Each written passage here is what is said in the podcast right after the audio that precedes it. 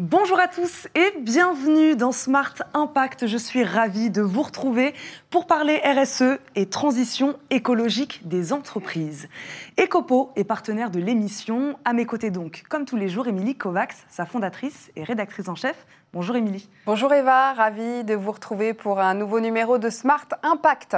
Alors au sommaire de cette émission, nous parlerons agroalimentaire et engagement durable avec le président euh, directeur euh, général de, Kellogg's France, Eric Le Serre. Notre débat RSE portera aujourd'hui sur la mobilité propre avec Aude Launay de FlexiMove et Timothée Cueillard, cofondateur de EcoDev. Nous découvrirons ensuite la bonne pratique du jour qui est celle de la marque hollandaise G-Star.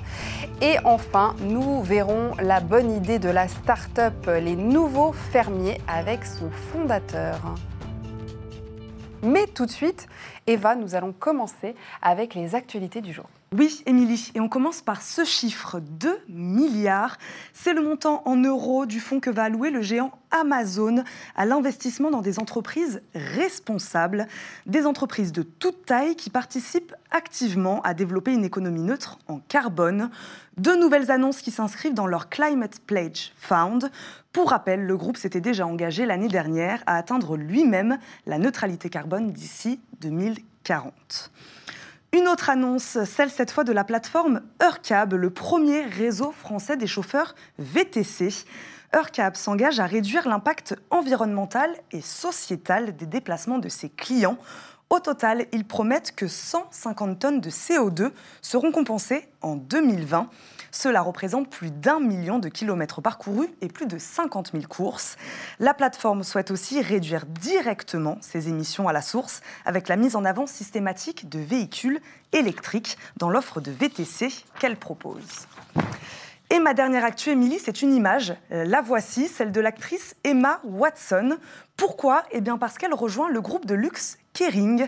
L'actrice de 30 ans va devenir administratrice et présidente du comité du développement durable du groupe français de mode de luxe. Action auprès des, des Nations Unies, pardon, c'était également une des pionnières dans l'action en faveur de la mode durable et éthique. Elle endosse aujourd'hui ce nouveau rôle inédit au sein du conseil d'administration. Et c'est maintenant l'heure de notre invité du jour, Émilie. Merci Eva.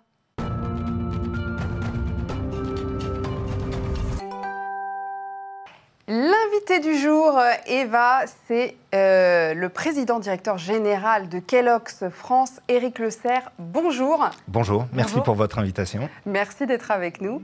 On va parler euh, de céréales, d'engagement durable, de l'agroalimentaire, avec euh, tout d'abord une première question sur ce contexte Covid. Comment ça se passe chez Kellogg's France? Alors, ben, Kellogg's France, c'est avant tout une, communauté humaine. Donc, le, le, 16 mars, on a tous basculé en télétravail. Euh, donc, euh, puisque notre priorité est évidemment la, la, la santé, la sécurité de, chacune des collaboratrices et collaborateurs.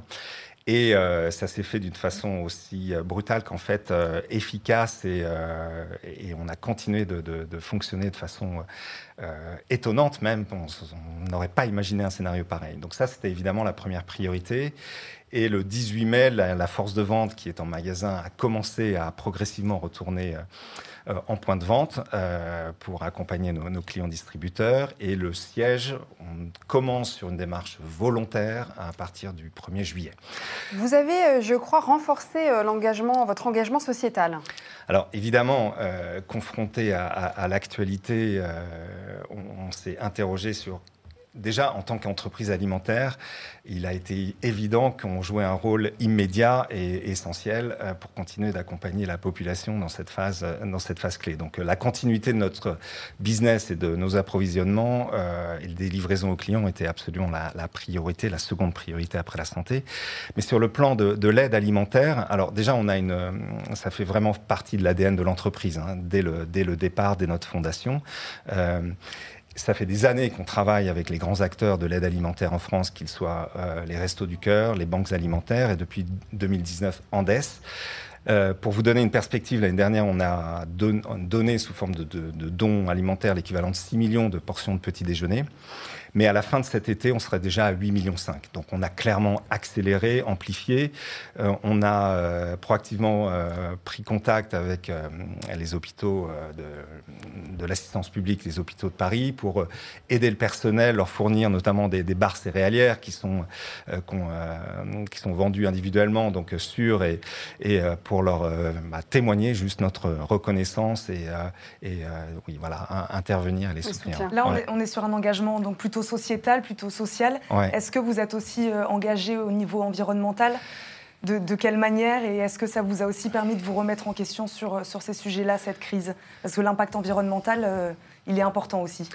Absolument. Alors nous, on, voilà, on, fabrique des, nos aliments sont, sont des aliments d'origine végétale, hein, végétale, céréalière. On c'est des recettes assez simples. Et donc notre lien avec le, monde agricole euh, est essentiel. Et du coup, la dimension environnementale fait également partie de euh, qui nous sommes et de la responsabilité du rôle qu'on estime euh, avoir en tant que leader mondial sur ces catégories. Donc il y, a, il y a beaucoup de choses à dire. mais globalement, on va dire qu'on a des, on travaille dans des, dans des relations à long terme avec nos fournisseurs agricoles sur nos matières premières principales. On a un programme qui s'appelle le programme Origins, euh, qui est mondial, qui euh, nous, lie à plus de 300 000 agriculteurs dans le monde et qui promeut des, pratiques de, euh, de, culture raisonnée, qui a également pour but d'élever de, le, le, revenu de ces, de ces agriculteurs. et on, on, est dans, un, dans, un, dans une démarche à long terme d'amélioration nutritionnelle de, nos, de nos recettes phares, de nos recettes connues. Pour vous donner de la perspective, sur les dix dernières années, on a réduit les, teneurs en, sucre simple de 9%, en sel de 9%, on a augmenté les fibres de 9%, augmenté la, proportion de céréales complètes de 29%. Donc l'aspect nutritionnel, l'aspect euh, agriculture raisonnée. Ça, c'est une demande du consommateur euh, de, manger mieux. Oui. Ces, dernières années, euh, il y a vraiment une demande de la part du consommateur. Clairement, euh, clairement. Donc, on, voit qu'il y a une, une, interrogation sur notre modèle de vie, notre modèle de consommation. les, nos consommateurs recherchent à la fois de la sécurité alimentaire, évidemment, qu'on prend comme un acquis hein, dans un pays comme le nôtre, mais, mais qui ne l'est pas forcément. Donc, ça, c'est notre première responsabilité. Mais il y a aussi cette recherche de sens et de répondre aux questions, mais euh, l'alimentation que je choisis, quel est son impact sur ma santé, sur la santé de ma famille, quel est l'impact sur euh, l'environnement. Donc oui, c'est une demande, euh, c'est une demande qui s'accélère et qui est particulièrement forte dans un pays comme la France. Donc là, on, voit qu'il y a une, dynamique sociétale et une exigence nutritionnelle qui est particulièrement forte dans, dans, un pays comme la France. C'est une demande de la part des consommateurs, mais c'est aussi une opportunité business complètement. alors, business euh, et, même législatif, puisque euh, on voit que euh, depuis la, promulgation de la loi Egalim, un certain nombre d'engagements de, et d'objectifs ont été soulignés et ont fait le travail, ont été le résultat en fait de, de table ronde importante entre le, le, gouvernement et les acteurs, de, qu'ils soient de l'industrie, de l'amont agricole, de la distribution. Et c'est une opportunité de business puisque en fait, on doit tous se rassembler autour de ces objectifs d'un mieux manger, d'une transition alimentaire, euh, qui sont des objectifs euh, presque des impératifs euh, sociaux et, et, environnementaux. Et on voit que dans un pays qui, dans le secteur de la grande distribution, a souffert d'une guerre de prix depuis, on va dire, 2013-2014, la RSE et ce type d'initiatives peuvent nous aider à nous rapprocher de, de nos grands, grands clients distributeurs et de travailler ensemble sur, euh, par exemple, des, meilleures indications euh, nutritionnelles. Donc, euh, nous, en début d'année, on a, on a fait le choix volontaire d'adopter le Nutri-Score, par exemple. Le Nutri-Score, certaines enseignes avaient pris la parole là-dessus pour, pour aller dans ce sens. Donc là, on se retrouve on se, et on a un, territoire de discussion qui, dépasse la simple négociation. Et euh, donc adopter ce type de pratique, lancer une gamme euh, comme Extra Bio que nous faisons cette année, euh, c'est des choses qui effectivement nous, nous rapprochent et nous permettent d'aller au-delà de la simple négociation du prix. Vous vous sentez accompagné par, par le gouvernement, par l'Europe aussi sur ces, sur ces sujets-là?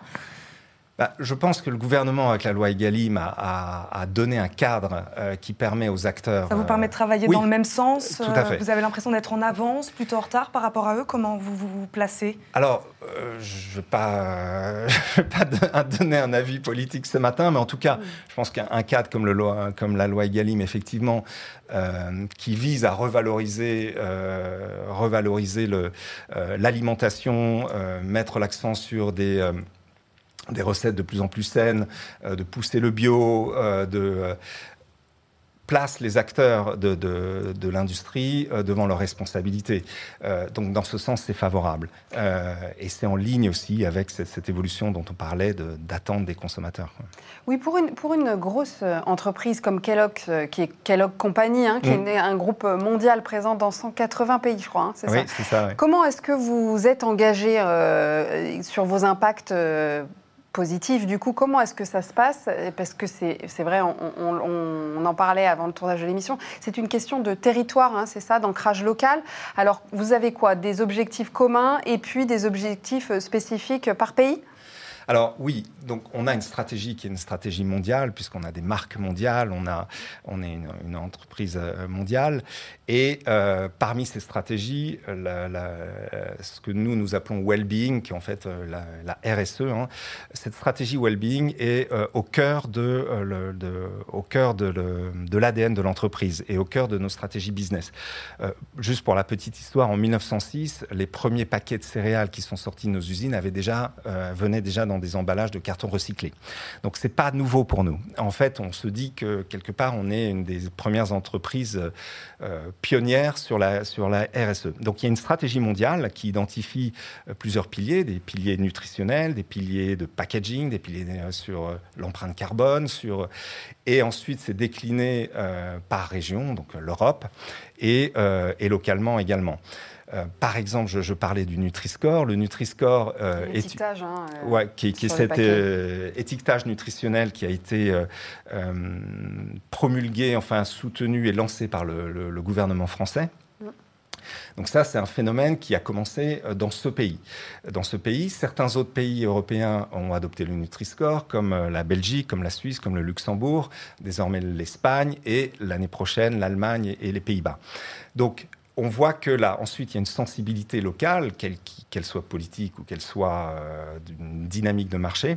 Et par exemple, Kellogg's France a été la, seule filière euh, à date de, Kellogg's à, euh, à s'inscrire volontairement dans cette démarche.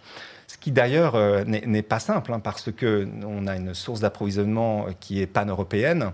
Et ce, label nutritionnel est aujourd'hui bah, soutenu par le gouvernement français, mais pas encore déployé euh, en Europe. Donc ça crée aussi des, contraintes en interne, des difficultés. Mais en tout cas, on a estimé que c'était euh, important pour nous, dans un effort de transparence euh, et de bonne information des consommateurs. Et puis vous le disiez, les consommateurs français en demandent même un peu plus. Voilà, voilà. il y a une forte exigence bah, qu'on accueille, qu'on reconnaît et à laquelle on, s'adapte. J'aimerais que vous nous disiez un mot sur votre engagement. Vous parliez de votre partenariat avec les épiceries solidaires Andes. Pour voilà, avoir un exemple très concret de votre, de votre engagement, parlez-nous un peu de ce partenariat. Oui. Donc les épiceries solidaires euh, Andes, donc c'est déjà le, cinquième acteur de l'aide alimentaire en France, et ils ont une démarche particulière. Donc ils ont un réseau de 380 épiceries euh, implantées euh, localement, et leur, démarche est particulière dans le sens où elle est, pas stigmatisante. C'est-à-dire que le, les bénéficiaires achètent quand même leur, nourriture, mais à un prix qui est qui peut aller jusqu'à 10% seulement du prix de, de, ces, de ces marques vendus dans les autres réseaux de distribution. Donc il y a, il y a quand même euh, une volonté de, dignité, une volonté de, respect et de, ne pas stigmatiser. Et par ailleurs, il y a un aspect d'accompagnement social important des, bénéficiaires. Euh, donc nous, on travaille avec Andes depuis euh, l'année dernière sous forme de dons alimentaires pour leurs épiceries. mais l'initiative dont je souhaite parler ce matin, c'est la création par Andes d'un fonds de, développement d'un million pour ouvrir 100 nouvelles épiceries solidaires. On voit bien qu'avec la crise du Covid, les demandes d'aide alimentaire ben, euh, ont augmenté de, je crois, 20% ces dernières semaines et malheureusement, on peut s'attendre à ce que ça perdure euh, dans les mois qui viennent. Et euh, nous, on est très heureux d'avoir euh, d'avoir choisi d'être le, le, de les accompagner dans ce fonds. Donc, on est le premier euh, partenaire bienfaiteur, puisqu'on a, on a apporté 200 000 euros, on a fait un don de 200 000 euros à Andes pour ouvrir 25 nouvelles épiceries solidaires et pérenniser l'activité de, de 10 autres. On aurait aimé vous poser plein d'autres questions, mais c'est déjà la fin de cet entretien. Merci beaucoup, Eric Le Serre, d'avoir été avec nous ce matin. Merci On passe à, la bonne pratique Merci. du jour. Merci. La bonne pratique du jour est celle de la marque Gestar Ro, une marque hollandaise. Alors elle innove dans le prêt-à-porter éco-responsable. Elle fait en effet de l'économie circulaire le fer de lance de ses nouveaux produits.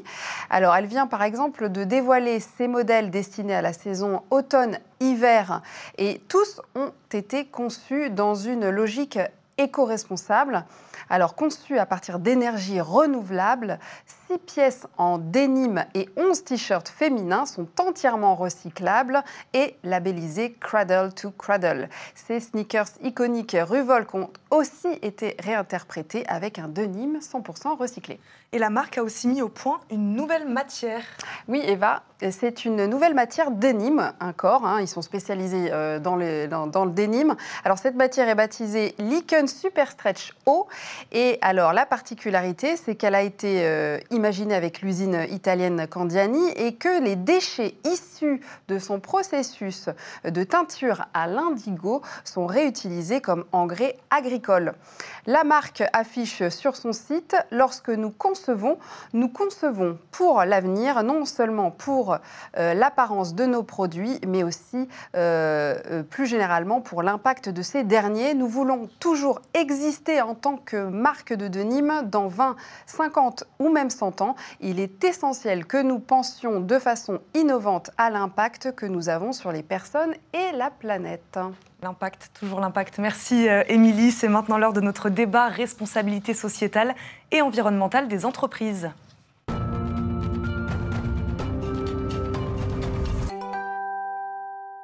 Nous accueillons tout de suite sur le plateau Aude Launay, directrice générale de FlexiMove. Bonjour Aude. Et Bonjour Émilie. Timothée Kellar, cofondateur d'EcoDev, un, un, cabinet de conseil en dé développement durable depuis 2009. Exactement. Le Bonjour. thème aujourd'hui, quelle solution pour une mobilité propre? On va commencer avec vous peut-être. Euh, Aude, est-ce que vous pouvez nous définir peut-être ce qu'est une mobilité propre? Alors c'est un vrai sujet parce que euh, un gros SUV électrique, par exemple, pollue plus ou émet plus de dioxyde de carbone durant son cycle de vie qu'une petite voiture thermique. Donc mobilité propre, on a souvent tendance à se dire que c'est mobilité électrique. Oui, mais il faut quand même prendre un petit peu de, de pincettes et se dire qu'il faut que ce soit aussi une mobilité qui soit légère et la plus adaptée à son trajet possible. Donc pour faire un trajet de 3 km, il vaut mieux prendre un vélo 10 km un vélo à assistance électrique éventuellement, mais d'avoir toujours le moyen de transport le plus léger et le plus adapté à son trajet. Timothée euh, oui, bah, la mobilité propre, tout dépend de l'angle euh, et des critères qu'on va se fixer pour savoir ce qu'on peut appeler propre, puisque du coup, euh, bah, en fonction de la source d'énergie, euh, on va avoir un impact différent. On peut avoir un impact climat, un impact qualité de l'air, un impact sur euh, le temps passé. Enfin, donc, euh, donc, voilà. Donc mobilité propre, moi je dirais que c'est la marche à pied, le vélo et tous les modes qui vont avoir un impact le plus réduit sur l'empreinte environnementale, qui effectivement, comme le dit bien Aude, dépend vraiment de l'usage. Donc moins vous vous déplacez aussi, mieux, mieux on se porte. Ne bougez plus. Quelles sont les solutions euh, aujourd'hui, par exemple, chez Flexi euh, Move euh, de, de mobilité propre? Qu'est-ce que vous proposez? Alors, chez FlexiMove, on veut proposer aux entreprises différentes solutions de mobilité, qui soient euh, du vélo euh, électrique, de la voiture électrique, du scooter électrique ou de la trottinette électrique, pour que cette multimobilité puisse permettre d'aider les salariés à choisir leur mobilité idéale, en fait, euh, pour chacun de leurs trajets. Et en plus de ça, on la met en partage pour avoir une voiture qui permette d'adresser plusieurs personnes, parce que les voitures sont utilisées 5% de leur temps. Donc la mobilité propre, c'est bien d'avoir des voitures décarbonées, mais c'est encore mieux d'en avoir moins. Et donc on s'est rendu compte qu'en entreprise, enfin, l'ADEME a estimé que mettre du partage en entreprise permettait de réduire de 30% le nombre de voitures en flotte. De façon naturelle, il n'y a pas de contrainte, euh, les gens peuvent se séparer de leur voiture avec d'autres avantages. Et ça permet également, sur les voitures individuelles, de réduire, une voiture en partage réduit de 5 à 8 voitures de la circulation. Donc il y a un véritable intérêt économique pour les entreprises et pour les salariés. C'est important que les entreprises s'engagent sur ces sujets-là. C'est plus seulement aux salariés de se dire je vais trouver un, moyen de mobilité propre. C'est aussi aux entreprises de prendre les devants et de proposer des solutions. Euh, bah, les entreprises ont un poids énorme en termes d'influence et d'incitation pour les collaborateurs. Si on revient sur, sur les sujets de l'électrique, effectivement, qui est un gros sujet qui cristallise beaucoup, euh, on va dire, les débats, euh, tout dépend aussi de la source d'énergie qui la produit finalement. Je vais expliciter, quand on est dans un monde français nucléaire, on a une, électricité très peu carbonée. Quand on est en Allemagne, charbon, on est sur une économie, euh, on va dire, euh, d'électricité euh, financière, mais qui a un impact environnemental extrêmement élevé avec le carbone. Donc tout dépend après de l'origine, aussi l'usage et la quantité de temps utilisé, du coup, parce qu'un véhicule, véhicule électrique, plus on le fait finalement courir ou parcourir des kilomètres, plus c'est intéressant au niveau empreinte environnementale. Après, pour répondre à la question, clairement, euh, l'obligation légale, en plus, depuis le 1er janvier, a beaucoup euh, poussé les employeurs à s'approprier ce sujet, de devenir des petites autorités organisatrices de la mobilité et de pousser, du coup, les employés à changer leurs habitudes. Ce qui est assez, euh, compliqué parce qu'on fait appel à des changements de comportement. donc, effectivement, l'employeur devient une vraie pièce centrale de, de ces sujets, de ces enjeux. Ils sont obligés par la loi sur l'orientation des mobilités, mais également par l'augmentation forte de la fiscalité. Euh, qui les oblige en fait à proposer des solutions décarbonées à leurs salariés. Donc ça c'est très intéressant parce que euh, c'est elles qui vont être au cœur du sujet de changement de, comportement, comme disait Timothée. Timothée euh, la mobilité propre aujourd'hui est une mobilité partagée alors pas que, oui, c'est un des, leviers parce qu'effectivement, on est 78 ou 76% du temps tout seul dans sa voiture pour aller au travail. Donc on voit que déplacer une tonne 2 euh, pour euh, faire quelques kilomètres, 10, euh, 14 ou 21 en fonction des, zones, ça n'a pas de sens au niveau énergétique et au niveau, au niveau enfin, au regard des enjeux actuels. Donc forcément, il faut mieux utiliser déjà ces véhicules. Et donc le, moyen de, le faire, c'est de le partager. Alors il y a le covoiturage, il y a l'autopartage et il y a tous les services effectivement mutualisés qui sont extrêmement pertinents pour des questions de coûts des questions d'amortissement et d'empreinte environnementale. Mais pas que, parce qu'il y a la non-mobilité qui est très euh, d'actualité. Il y a aussi les nouveaux usages, euh, qui est de se dire comment on peut euh, changer aussi nos habitudes. Et on le voit beaucoup aujourd'hui sur la volonté de se déplacer différemment en habitant dans d'autres endroits et donc du coup en ayant d'autres façons de manager, de gouverner, on va dire, son quotidien. Tant qu'on est sur les usages, justement, une question quelle est la différence avec la mobilité en ville, avec celle des périphéries? Voilà, j'imagine que les usages sont complètement différents. Une mobilité propre peut pas être la même dans le centre de Paris et. Euh, et euh, en Seine-et-Marne. Enfin voilà, on n'est pas sur les mêmes enjeux. Alors les enjeux ne sont pas les mêmes parce que les infrastructures ne sont pas les mêmes. Quand vous êtes euh, dans une zone rurale, vous avez moins de transports en commun, moins de services mutualisés euh, que les centres ou les grandes agglomérations. Donc on, dit souvent effectivement qu'il y a les zones rurales, les, zones périurbaines et puis les, zones urbaines denses qui ont des typologies de profils et d'usages complètement différents.